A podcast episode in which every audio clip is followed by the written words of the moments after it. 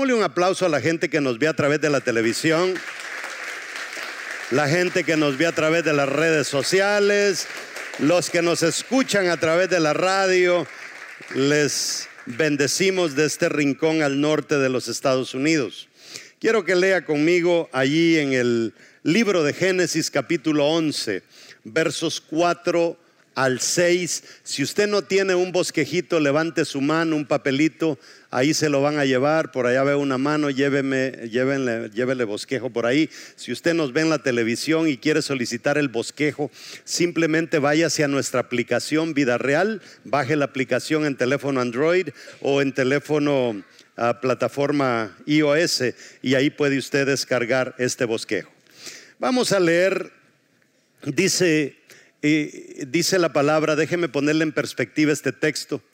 Cuando Adán y Eva comenzaron pues en esta creación eh, y cometen el primer pecado, se dividió la cosa, Caín haciendo lo malo y Abel lo bueno. Pero viene el diluvio y después del diluvio también se divide la cosa, ¿verdad? Uno de los hijos de Noé comienzan a hacer lo bueno, otros comienzan a hacer lo malo. Hay un tipo que se llama Nimrod que viene a ser como el, fundador de lo que más tarde viene a ser el imperio babilónico. Eh, pero este Nimrod era un hombre atrevido y llegó a ser conocido históricamente por eso. Y él fue el que, el que comenzó con esta iniciativa que le voy a leer. Eh, dice, y dijeron, póngale mucha atención a cada palabra que leamos, porque de cada palabra vamos a aprender mucho. Y dijeron, diga conmigo, dijeron. Otra vez, dijeron. Ahora diga, vamos, vamos. Y dice, edifiquemos una ciudad y una torre cuya cúspide llegue al cielo. Y diga conmigo ahora, y hagámonos un nombre. Otra vez, hagámonos un nombre Dice, por si fuéramos esparcidos sobre la faz de la tierra, y descendió Jehová para ver la ciudad y la torre que edificaban los hijos de los hombres. Verso 6, y dijo Jehová, he aquí el pueblo es uno, y todos estos tienen un solo lenguaje, y han comenzado la obra. Y, y escuchemos bien lo que dice Dios, porque cada vez que Dios abre la boca, Él suelta conocimiento, Él suelta sabiduría. Mire lo que dice Dios. Y dijo Jehová, póngale atención porque va a hablar Dios. He aquí dijo, el pueblo es uno. Diga conmigo, el pueblo es uno. Volvió a hablar Dios y dijo, y todos estos tienen un solo lenguaje. Esto es Dios hablando. Y han comenzado la obra. Y cuarto dijo, nada los hará desistir ahora de lo que han pensado hacer. Tome asiento. Vamos a elaborar sobre esta historia que la he titulado, si usted ve su bosquejo, Los apasionados de Sinar. Estamos hablando del el tema pasión por las almas y no es un tema que lo hemos, lo hemos adoptado para un año. Es un lema, mejor dicho, que lo hemos adoptado para 10 años. ¿Por qué razón? Porque este es el año de la cosecha. Este es el año de predicar, esta es la década de predicar el Evangelio. Esta es la década donde Dios abrirá la, boca eh, nuestra y pondrá sus palabras en nuestra boca. Y las declaraciones de Dios se van a ver realizadas a través de nuestras acciones. Entonces vemos que en este lugarcito que se llama Sinar, nadie lo conocía, nadie sabía. Yo no sé de dónde usted venga. Eh, la mayoría de nosotros no venimos de una capital, ¿verdad? Casi todos aquí dicen, ah, yo vengo de la, de la capital, pero son cuentos, ¿verdad? Vienen de, eh, huelen a monte, ¿verdad? Y tienen cara de aguacate algunos, otros, ¿verdad? Cara de pupusa, otros cara de chuchitos, otros... De donde nosotros venimos, pues, ¿verdad? Traemos nuestra cultura, nuestra idiosincrasia agarrada a nosotros, nuestro folclore. Pero es interesante que en este lugarcito que se llama Sinar, se va a dar, se va a realizar algo, está a punto de comenzar algo que hasta Dios se puso a pensar en este asunto. Y veamos ¿Qué es lo que motiva a este, esta gente a hacer una torre y una ciudad? ¿Qué es lo que motiva? Porque es importante. Entendemos que están apasionados, pero ¿qué es lo que los motiva? ¿Qué es lo que te motiva? Por ejemplo, hay gente que se quiere casar y los motiva el casarse. Hay gente que quiere un trabajo y los motiva quizá el cheque que van a recibir. Hay otros que los motiva una empresa, que vamos a abrir una empresa y los motiva el hecho de que me va a ir bien. Pero resulta que cuando te cases y comences a jalarte las greñas con tu esposa o viceversa, la cosa no va a ser color de rosa. Y si te casaste por las motivaciones equivocadas, la pasión va a desaparecer rápido y ya no va a haber nada de qué agarrarse. Si te metiste a un trabajo y pensaste de que te iba a ir bien y te chocaste primero con el jefe y terminaste despedido a la semana, se fue la pasión y terminas que no te quedan ni deseos de ir a buscar otro trabajo. O comenzaste la empresa y pensaste que ibas a hacer una gran venta desde el día número uno y resulta que no sucedió así. Al contrario, comenzaste a perder y como comenzaste por amor al dinero, se va la pasión y nos quedamos sin deseos de hacer otro intento.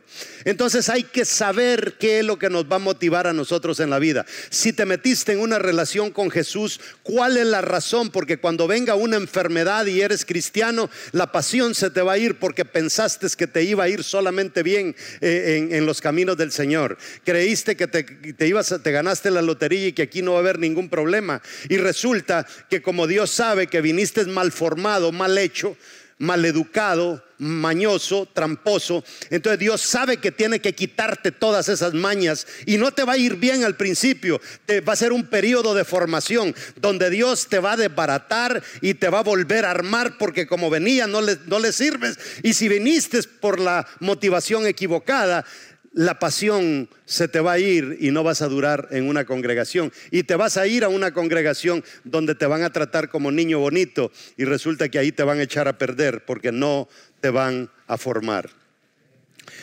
Si un humano con motivaciones equivocadas logra mover a Dios, porque esto es lo que me llama la atención de estos, de estos uh, apasionados de Sinar, movieron a Dios.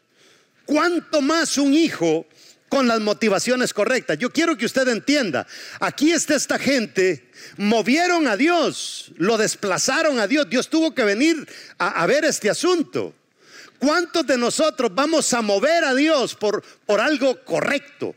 Usted, ¿Se imagina usted? Vamos a movilizar a Dios vamos a llamar tanto la atención de Dios que lo vamos a movilizar porque en la ciudad de Medford va a iniciar este movimiento que nadie lo va a poder detener. Si los de Sinar lo pudieron hacer con las motivaciones equivocadas, ¿no lo podemos hacer nosotros con las motivaciones correctas?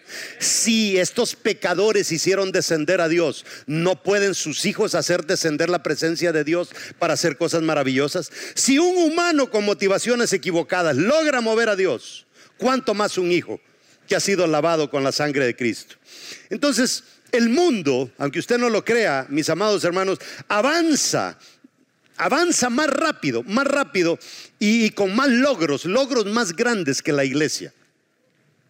En estos 30 años que han pasado, inventaron el Internet, revolucionó el mundo.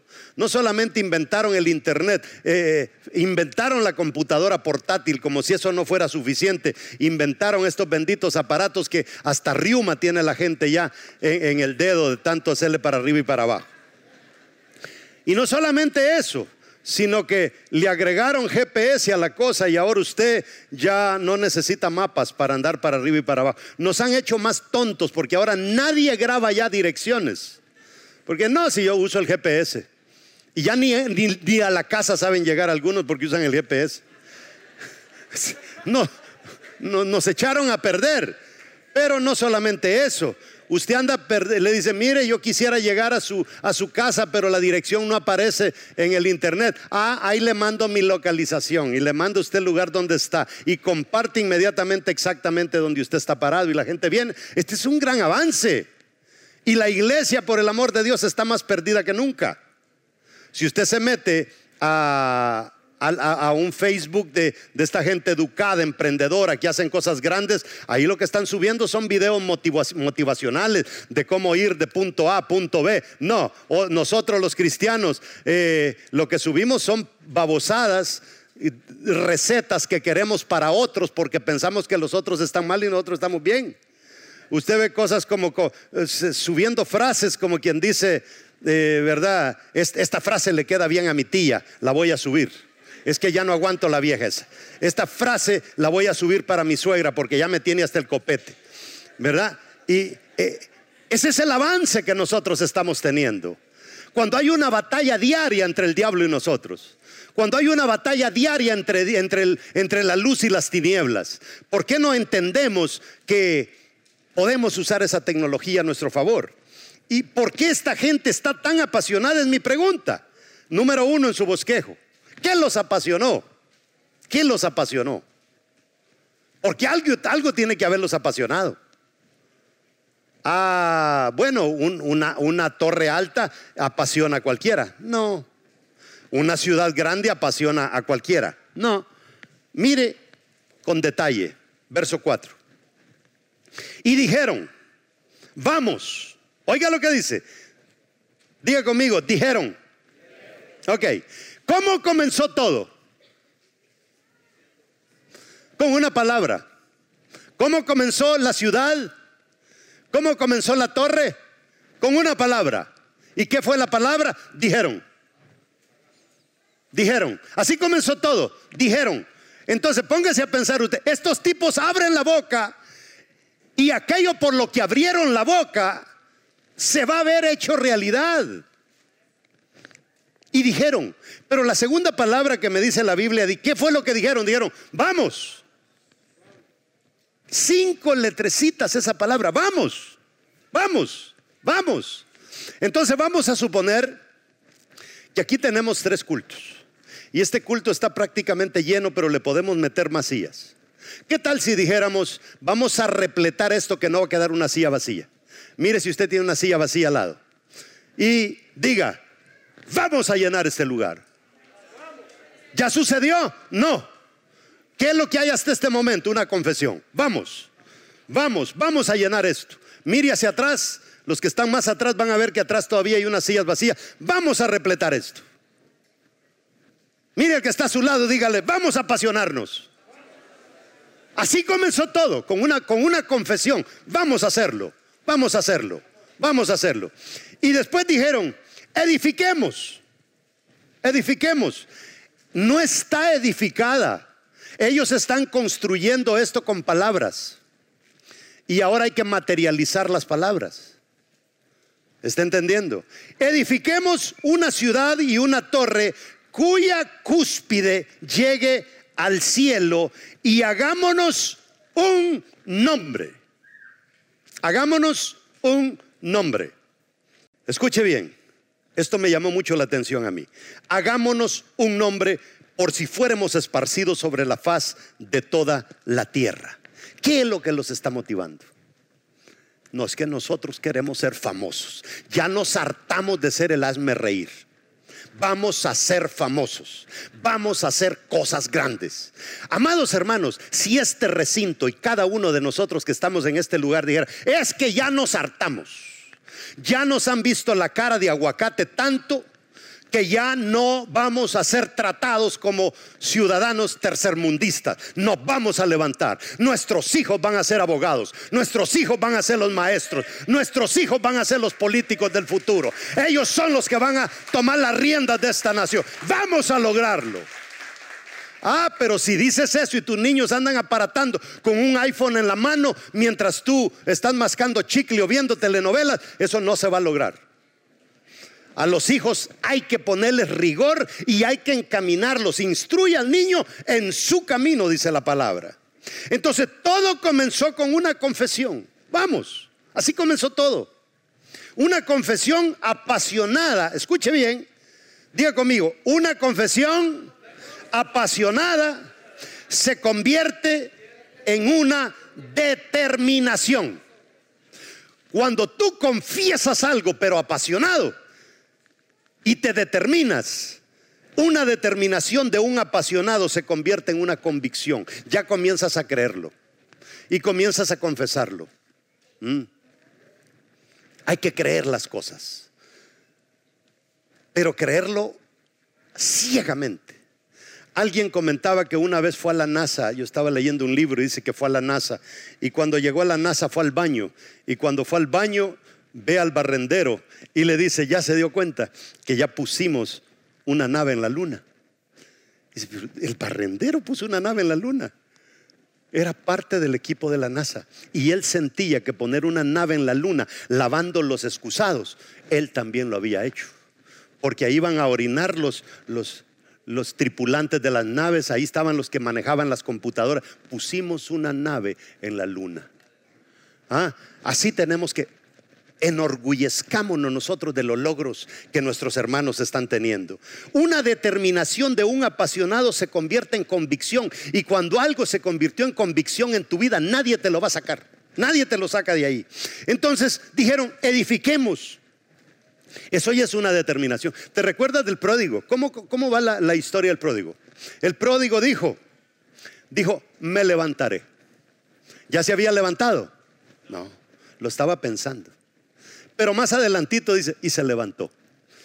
¿Entiende? Si vamos a pensar algo, digámoslo. Y si lo vamos a decir, hagámoslo. A mí me dicen, pastor, es que usted todo lo que piensa lo dice.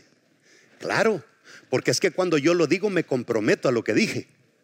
¿Mm? Y cuando yo lo dije, puedo influenciar a otros a que me ayuden a hacer lo que dije que iba a hacer. Pero si no lo digo y se me queda solamente dentro de mí, ¿cuándo lo voy a lograr? quizá nunca. Mire lo que dice la nueva traducción viviente. Hagamos, no, la Reina Valera 1960 lo dice de esta manera. Ellos dijeron, esto es lo que los mueve a ellos. Hagámonos un nombre. Hermanos, ya nos hartamos de, ser lo que la gente dice que somos. Pero si lee la nueva traducción viviente, dice, eso nos hará famosos. ¿Qué era lo que ellos querían ser? Famosos. Eso nos hará famosos. Eso nos hará famosos. Eso es lo que los está moviendo. El ser famosos. Póngase a pensar usted. Y todavía le digo que es una mala razón para uno enfocarse en eso. ¿Sabe por qué? Porque cuando usted va a Los Ángeles y, se atraviesa todas aquellas calles en Los Ángeles y encuentra usted esas tiendas de campaña en las aceras debajo de los puentes, Bájese del carro y hable con un blanco que esté en una tienda de campaña. Hable con él y pregúntele, eh, ¿cómo comenzaste? Y sabe lo que todos le van a decir. Yo vine a Los Ángeles, a Hollywood, porque quería ser famoso. Pero no me aceptaron. Y como no me aceptaron, caí en las drogas. Y caí tan feo en las drogas que aquí estoy durmiendo en una tienda de campaña debajo de un puente. ¿Qué fue lo que los motivó a ir allá? Ser famosos. Pero estos tipos lo están logrando. Ahora, eso lo llevó a dar forma a un futuro diferente. Porque mire lo que ellos están diciendo, por si fuéramos esparcidos. Estos tipos están pensando a futuro. ¿Qué tal si a futuro nos esparcen y vamos a ser la familia don nadie? No, Hagámonos famosos, hagamos nombre. Y es que, amados hermanos, estos tipos están tan en lo cierto que más adelante cuando usted escucha del gran Nabucodonosor, viene directamente descendiente de estos tipos. ¿Y sabe cómo le llama Dios en la Biblia a Nabucodonosor? Mi siervo. O sea, estos tipos parieron gente grande porque pensaban de... Y estamos hablando de gente mala. ¿Cuánto más nosotros? Imagina, aquí estamos aprendiendo de la gente mala porque de la gente buena se aprende poco. Qué lástima. Ahora, si un hombre con motivaciones equivocadas logra mover a Dios, ¿no cree usted que los hijos podríamos hacer lo mismo para cosas grandes? Si Dios tiene la voluntad de descender y frustrar un plan malo. ¿Usted cree que Dios no tiene la voluntad de descender y apoyar un plan bueno? Claro que sí, pero el problema es que nosotros nos damos por vencidos demasiado rápido. Nosotros tenemos que aprender a hacer bien esto. Número dos, cosas que hace la pasión en nosotros. Importante. En Génesis tenemos una historia de gente tan apasionada que sorprendieron a Dios como pocos en la historia de la existencia. Pocos movieron la voluntad de Dios. Mire lo que dice el verso 6. Y dijo Jehová, he aquí, el pueblo es uno. Aquí Dios nos está dando a nosotros claves. ¿Qué dijo Dios? El pueblo es uno. ¿Qué dijo Dios? El pueblo es uno. Dios es lo que está diciendo. Vine del cielo a ver estos cabezones porque el pueblo es uno. Mm. ¿Sabe cuándo vamos a duplicar este, este servicio? ¿Sabe cuándo lo vamos a repletar? Que vamos a poner sillas quizás hasta aquí arriba. ¿Sabe cuándo? Cuando el pueblo sea uno. Cuando todo venga usted y le diga al que está a su lado, mi, amado hermano, si acabó la vacación. Esta cosa le vamos a poner ganas. Esto lo vamos a llenar, lo vamos a llenar, lo vamos. Hasta una alabanza, sáquenle a eso. Esto lo vamos a repletar. Aquí no va a caber un alma. Entonces dijo Dios, es que el pueblo, ¿qué dijo? Es uno. Y dijo, y todos estos tienen un solo lenguaje. Todos tienen un solo lenguaje. Diga conmigo, pasión por las almas. Pasión por las almas. Otra vez, pasión por las almas. Pasión por las almas. Todos un solo lenguaje. Salimos y te levantás y Dios te despierta en la mañana. Pasión por las almas, pasión por las almas. Te subes al bus y va un inconverso, pasión por las almas. Hola, ¿cómo se llama? Mm, va a alguna iglesia, aunque le torteen la cara. Pasión por las almas, pasión por... Y usted habla con alguien y, le llamó el primo o, que viene a la iglesia y usted le contesta, aló Juan, ¿cómo estás? Seguís apasionado. Un solo lenguaje. No vamos a hablar otro lenguaje. Vamos a ganar, vamos a ganar. Todo es ganar, ganar, ganar, ganar. Diga conmigo, ganar, ganar, ganar, ganar, consolidar, consolidar, consolidar, disipular y enviar. Ganar, ganar. Todo es el mismo lenguaje. Y yo le aseguro que el bendito árbol va a caer. Que cae porque cae. Pero dice Dios, y han comenzado la obra. Ah, no solamente es de hablar no solamente de declarar, haga el trabajo, evangelice. Háblele a la gente. Hay gente que viene a mí y me dice, pastor, fíjese que fulano como que no quiere venir a la iglesia porque está enfermo. No, hombre. Si cuando alguien está enfermo está más vulnerable que nunca. Allí hay que agarrarlo. Allí hay que agarrarlo. Mira, ahora necesitas más de Dios. No se te vaya a ocurrir quedarte en la casa. Porque hoy la gente agarra excusa para quedarse en la casa cuando están pasando un problema. No sé de dónde sacan eso. Porque en mis tiempos a la iglesia se iba cuando teníamos una necesidad. Era el mejor momento para estar en la casa de Dios. Ahora como que es el mejor momento para descansar. Dice el verso 6, y dijo Jehová, he aquí el pueblo es uno. Y nada, dice más abajo, los hará desistir. Nada, mire, cuando nosotros nos convertimos en uno solo y todos estamos hablando el mismo lenguaje y hemos comenzado la obra, nadie nos puede hacer desistir porque estamos determinados. Y dice Dios todavía, nadie los hará desistir ahora de lo que han pensado hacer. Esta gente era tan apasionada por un sueño, pero tan apasionados que se habían determinado. Y cuando tú estás determinado, mi amado hermano, eso está como la muchacha que se enamoró tanto de Juan que se salió por la ventana y sin la aprobación de los padres se fue a vivir debajo de un puente con Juan. Así es la determinación de Seria. La pasión hizo diez cosas, quiero que le ponga cuidado, diez cosas en esta gente, que la pasión, escúcheme bien, la pasión puede hacer esas diez cosas en mí. Dígale al que está a su lado, la pasión va a ser diez cosas en tu vida. Pégale así, mire, la pasión va a ser diez cosas en tu vida. Despierta, dígale, porque esto es para ti. Ahora dígale usted, ya deja de darme la receta a mí, agárrala tú. Ya aparecen los de Facebook, dígale. Vamos con la primera. Mire lo que dice Dios. Nada les hará desistir ahora de lo que han pensado hacer. Esa es la primera cosa que la pasión hace en nosotros. ¿Cuál es la primera cosa? Diga conmigo, determinación. La pasión me determina. La pasión me determina. Eso véalo así.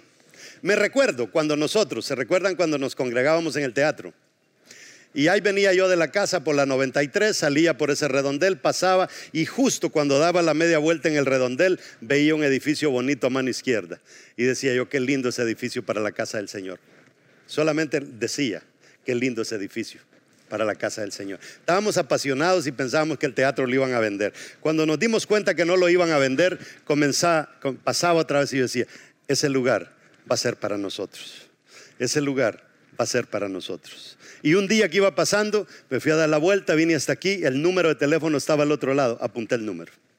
Ese mismo día agarré y llamé a uno de real estate y le, dije, John, el edificio ese está a la venta. Y me dijo, sí, ¿quieres que te ponga en contacto con el dueño? Sí, póngame en contacto. Amado mano, para hacerle corta la historia, el edificio que veíamos a mano izquierda, que era bonito para la casa de Dios, es el lugar de donde le estoy predicando.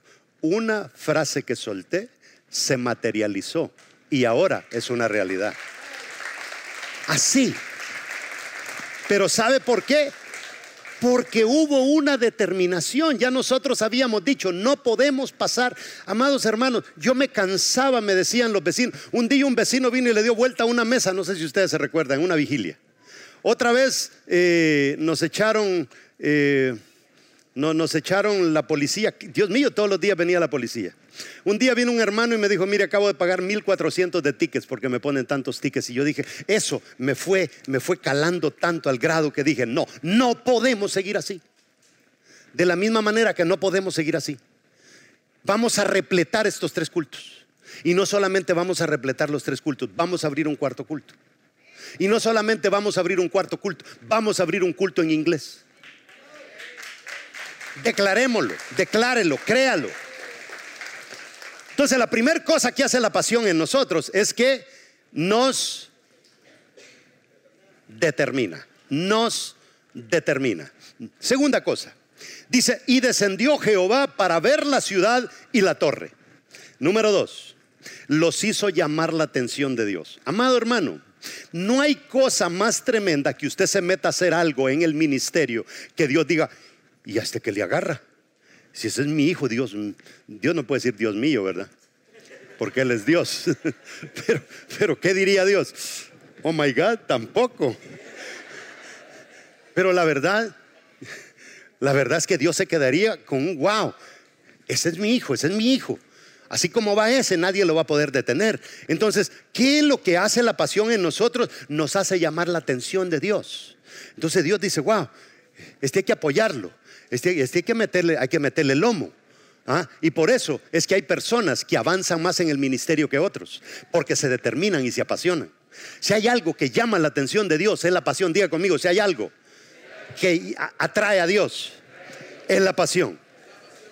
Es que los apasionados, mis amados hermanos, esos son locos. A cualquiera, a cualquiera. Mire, y a nosotros le digo, que nos choca la gente que no es apasionada. Vamos a agarrarles un ejemplo, ustedes que les gusta el fútbol. A ustedes que les gusta el fútbol. Vamos a agarrar un ejemplo. Está jugando la Juventus con el Barça. Y está jugando el bueno de la Juve con el bueno del Barça. Y ese día, ¿cómo se llama el del Barça? Messi. Ah. Ese día, Messi se levantó medio perezoso. Y le tira y no le pega y no mete el gol y tiene las grandes oportunidades. ¿Qué es lo que, qué es lo que dice la, la, la barra? La gente que le está haciendo bar. Saquen ese ya, ya me hartó. Saquen ese. Es bueno, pero sáquenlo. O Cristiano Ronaldo, no, es que no le atina, sáquenlo también, metan, metan a Dybala, sáquenlo. Porque ni a nosotros nos gusta la gente que no le pone pasión a las cosas. Sacamos jugadores y despedimos al dueño del Real Madrid y, cuando estamos bravos nosotros somos tremendos con la gente no apasionada. Entonces, la pasión es algo que contagia. ¿Está conmigo? Estamos en la número dos. Número tres Y dijo Jehová, he aquí el pueblo es uno. ¿Sabe lo que logra hacer la, la pasión? Nos unifica. Tercer cosa que hace la pasión en nosotros, nos unifica, nos hace uno. Amados hermanos, queremos lograr cosas grandes, tenemos que unificarnos. Tenemos que unificarnos. Mire, nosotros tenemos una desgracia muy grande como latinos aquí en Estados Unidos. El problema es que entre nosotros hay más de 20 nacionalidades latinas. Entonces, los, los, hondureños con su onda, los salvadoreños con la suya, los guatemaltecos con la suya, los mexicanos con la suya, cada uno tiene su, su grupito y así cuando vamos, a, ¿cuándo vamos a hacer que caiga el árbol. Si no nos unimos y pensamos como latinos y tenemos el mismo corazón como latinos, si nos quitamos la bandera de aquí, la bandera de allá y comenzamos a trabajar juntos, nosotros como latinos vamos a ser imparables en esta nación. Tan alegres. Yo creo que mejor. Me salió mejor el culto a las 2 de la tarde. Número 4. Han comenzado la obra. A eso se le llama que la pasión nos empodera. Nos empodera. No hay, amados hermanos, es que vivimos en una cultura de no empoderar, vivimos en una cultura del cangrejo, que el que va subiendo ya arriba, el que va abajo lo jala. Lo jala para que caiga. Y, no sale del balde, ahí estamos, ahí estamos. Y, no, podemos, no podemos surgir porque los demás nos hunden.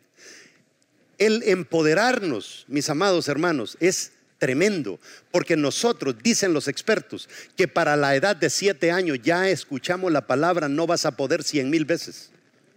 Cien mil veces no vas a poder, no vas a poder, no vas a poder, no vas a poder. Entonces usted tiene que comenzar a creer en usted.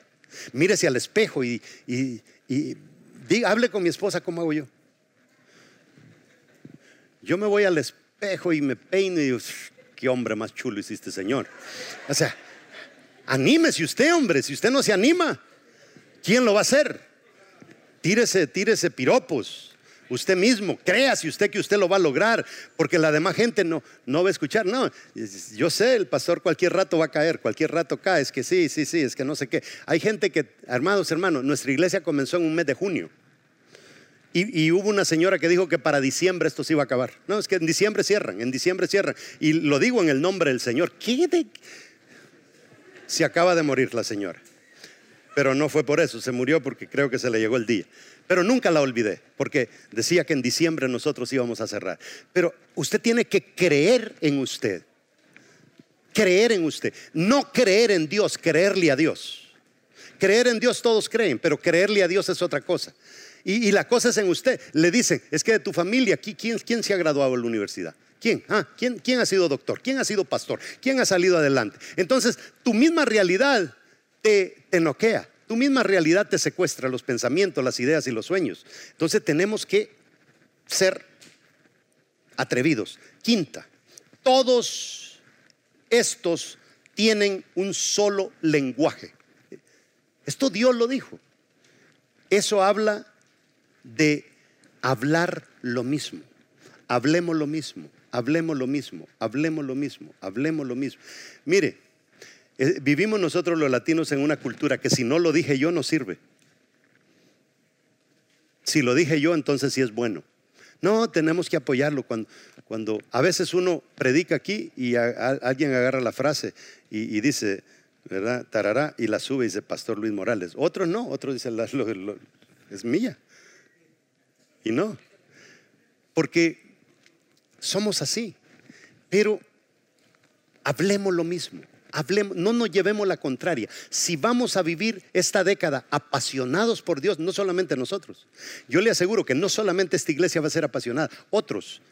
Ahorita voy para un congreso de iglesia crecimiento a Los Ángeles, donde van a haber cientos de iglesias y yo les voy a estar compartiendo. ¿Qué es lo que tengo que hacer yo? Apasionarlos también por esto. Y ya no solamente nosotros, sino otros y otros. Y el fuego se va esparciendo, mis amados hermanos, como está en África en este momento. Que en África en este momento hay un promedio de 300 millones de evangélicos. Y ya se dijo que para el año 2030 van a haber 680 millones de tan encendidos que están los africanos. Tan apasionados, están locos. Después dice la palabra, nada los hará desistir. Esa es la número 6. Óigame lo que le voy a decir.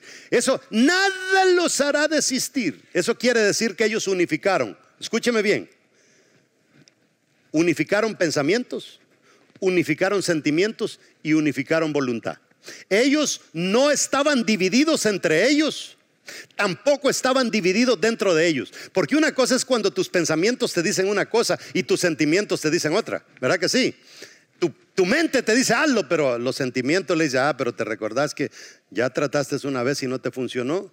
¿Ah? Y, o sea, tenemos, por eso es que Dios dice, deme en su alma, porque lo que Dios está diciendo es, deme en sus pensamientos, sus sentimientos y su voluntad. Ámenme con todo el alma, porque cuando le damos esas tres cosas a Dios, no podemos ser derrotados. Entonces esta gente dice, dice la palabra, todos estos tienen un solo lenguaje. Ya estamos en las seis, ¿verdad? Nada los hará desistir unificaron pensamientos, unificaron sentimientos y unificaron su voluntad. Usted hace lo que piensa y usted siente lo que piensa. Una sola cosa. No andar, porque aún la palabra habla de gente de doble ánimo. Gente de doble ánimo quiere decir doble alma. O sea, la mente lo empuja para un lado, los sentimientos para otro lado y la voluntad agarra para donde le da la gana. Número siete. Dice, una ciudad y una torre cuya cúspide llegue al cielo. Usted se imagina, usted dirá, pero es que eso era fácil. Sí, porque usted tiene el John Hancock aquí cerquita. Sí, porque ya vio el Empire State en Nueva York. Pero cuando esos edificios no existían, que lo máximo que habían eran edificios quizá de dos, tres pisos que alguien venga y que diga que va a ser un edificio que llegue al cielo. Número siete, los hizo dar inicio a algo imposible. En su tiempo eso era imposible. En su tiempo era imposible. ¿Sabe lo que decían las universidades de aquí hace, hace 15 años? Hace 15 años, una universidad de aquí de los Estados Unidos decía que en Massachusetts era imposible llegar a 300 miembros. Eso es lo que tenemos en este culto en esta noche. ¿Era imposible? No, era posible. Pero alguien tuvo que retar ese pensamiento de que no era imposible. Y tenemos que atrevernos a hacer lo que la gente dice que es imposible. Pero puede ser imposible para ellos, pero si usted cree que no es imposible, lo bonito es esto, mis amados hermanos, que si yo me meto a hacer todo lo humanamente posible, entonces yo no le dejo espacio a Dios para que trabaje, porque Dios lo único que él sabe hacer es lo humanamente imposible. Entonces yo tengo que darle espacio a Dios en algo que me voy a atrever a hacer que es humanamente imposible, para que Dios venga y me eche la mano, porque entonces Dios dice, háganlo ustedes si ustedes pueden. Por eso yo les digo a la gente, e, en este año la meta no debe ser, si tengo tres células voy a abrir seis. No, la meta póngase 16, allí sí le da espacio a Dios usted. Allí, es, allí Dios se mete en ese asunto. Vamos ya culminando. Nada les hará desistir. Retaron todo pronóstico y toda oposición todo pronóstico. No, esos están locos, esos, ahí en Sinar van a hacer eso, están chiflados. ¿ah? Que van a abrir la iglesia más grande allá en Massachusetts, por el amor de Dios, donde eh, es la segunda ciudad más atea de los Estados Unidos. Están locos. No, estamos apasionados y lo podemos lograr. Lo podemos lograr, lo podemos lograr. La pasión reta pronósticos y la pasión reta oposición. Que se oponga quien se oponga, lo vamos a lograr. Nueve. Y dijeron, vamos, edifiquemos. ¿Sabe qué es eso? Vamos, dijeron, vamos, edifiquemos. ¿Sabe cómo se le llama eso? Diga conmigo, materializar pensamientos. Materializar pensamientos. Hace 16 años yo tuve un sueño. Y en el sueño se vino un viento y arrastró un papel. Y el papel se le detuvo a Caris, mi niña tenía como tres años en ese entonces. Y un muchacho rubio agarró el papel y le hizo así. Y me dijo, esta es la iglesia. Nosotros todavía estábamos en la otra iglesia. Siete de la mañana, me llama un hermano de Guatemala y me dice, pastor, mi esposa tuvo un sueño anoche. Usted ya no va a seguir en el lugar donde está. Siete y media de la mañana me llama mi esposa y me dice, anoche lo hicieron oficial, lo expulsaron de la iglesia donde usted estaba. Es una persona non grata. Pero el Señor me había dado este sueño. En el sueño yo le pregunté y le dije, Señor, ¿y en cuál de los dos pedazos quedo yo? Y como que Dios ya no me lo contestó. Y yo entendí que lo que Dios me dijo fue en el que tú quieras estar. Entonces yo dije, ¿me quedo en el pequeño o me quedo en el grande? Y yo dije, me voy a quedar en el grande. Y sabe, mi amado hermano, en 16 años, en 16 años estamos llegando al mundo entero a través de la televisión. No solamente eso. Estamos predicando el Evangelio en 14 estaciones de radio. Pero no solamente eso.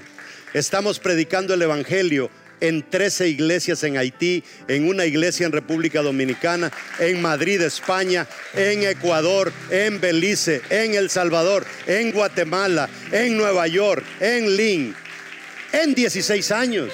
Pero todo eso comenzó con palabras, con palabras. Y a veces te tratan de, derrotar tus pensamientos. Cuando fui a abrir la, la primera iglesia donde se congrega mi familia, en el país de donde vengo. Un adinerado me invitó a su casa a una carne asada. Y mientras estamos teniendo la carne asada, estamos bañándonos en su piscina. Y me dijo, ¿y qué le hace venir? Y le dije, vamos a abrir una iglesia. Y me dijo, ¿no se le pudo ocurrir otra idea? Y le dije, no, esa es la que me puso el Señor. Y me dijo, ¿usted sabe cuánto tiene la iglesia tal? 40 años. ¿Y sabe cuántas personas tiene? 300 de miembros, mejor métase a hacer otra cosa. Y dije, es que es a lo que el Señor me llamó. Y amados hermanos, esa iglesia en este momento es la iglesia líder de la ciudad, la nuestra. La líder, iglesia líder de la ciudad. Materializar pensamientos. Vamos en la nueve. Y la última. Volvamos a leer el verso 6. Y dijo Jehová, he aquí el pueblo es uno. Y todos estos tienen un solo lenguaje y han comenzado la obra y nada les hará desistir ahora de lo que han pensado. Número 10. La pasión nos enfoca. La pasión nos enfoca. No hay nada, mis amados hermanos, con tanto ataque del enemigo hoy en día para los líderes que el esfuerzo del diablo por desenfocarnos. El diablo nos quiere desenfocar de la familia. El diablo nos quiere desenfocar como padres. El diablo nos quiere desenfocar en el trabajo. Nos quiere desenfocar en la universidad, en la high school, a cada uno. Nos quiere desenfocar en el ministerio. ¿Y sabe qué es lo que el enemigo lanza para querernos desenfocar? Son distractores nos quiere distraer. Y si me, me, distrae con esto y mañana me distrae con el otro y después con el otro y tengo que atender la distracción número uno, la distracción número dos y la distracción número tres, cuando menos me doy cuenta, ya me alejé del enfoque. Amados hermanos, nosotros tenemos que hacer lo que hace el cocinero. Un cocinero en un restaurante no agarra, fíjese, un restaurante donde usted va, hay 20 clientes y usted piensa que el cocinero agarra el ticket número uno, el ticket número dos, el ticket número tres y los va cocinando uno por uno. No, los cocineros en los restaurantes agarran todos los tickets al mismo tiempo si se ponen a contar, ¿cuántos salmones? Uno, dos, tres, cuatro, cinco salmones, ¿eh? cinco salmones.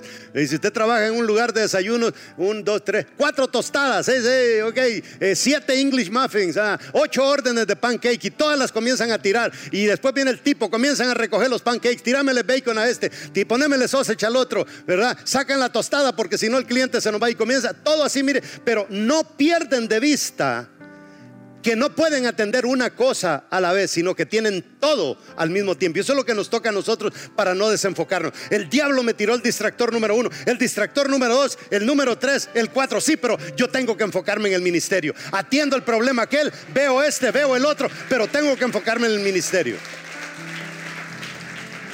Esta gente lo logró. Lo logró al grado que hicieron bajar a Dios del cielo. Qué tremendo. Póngase de pie. Este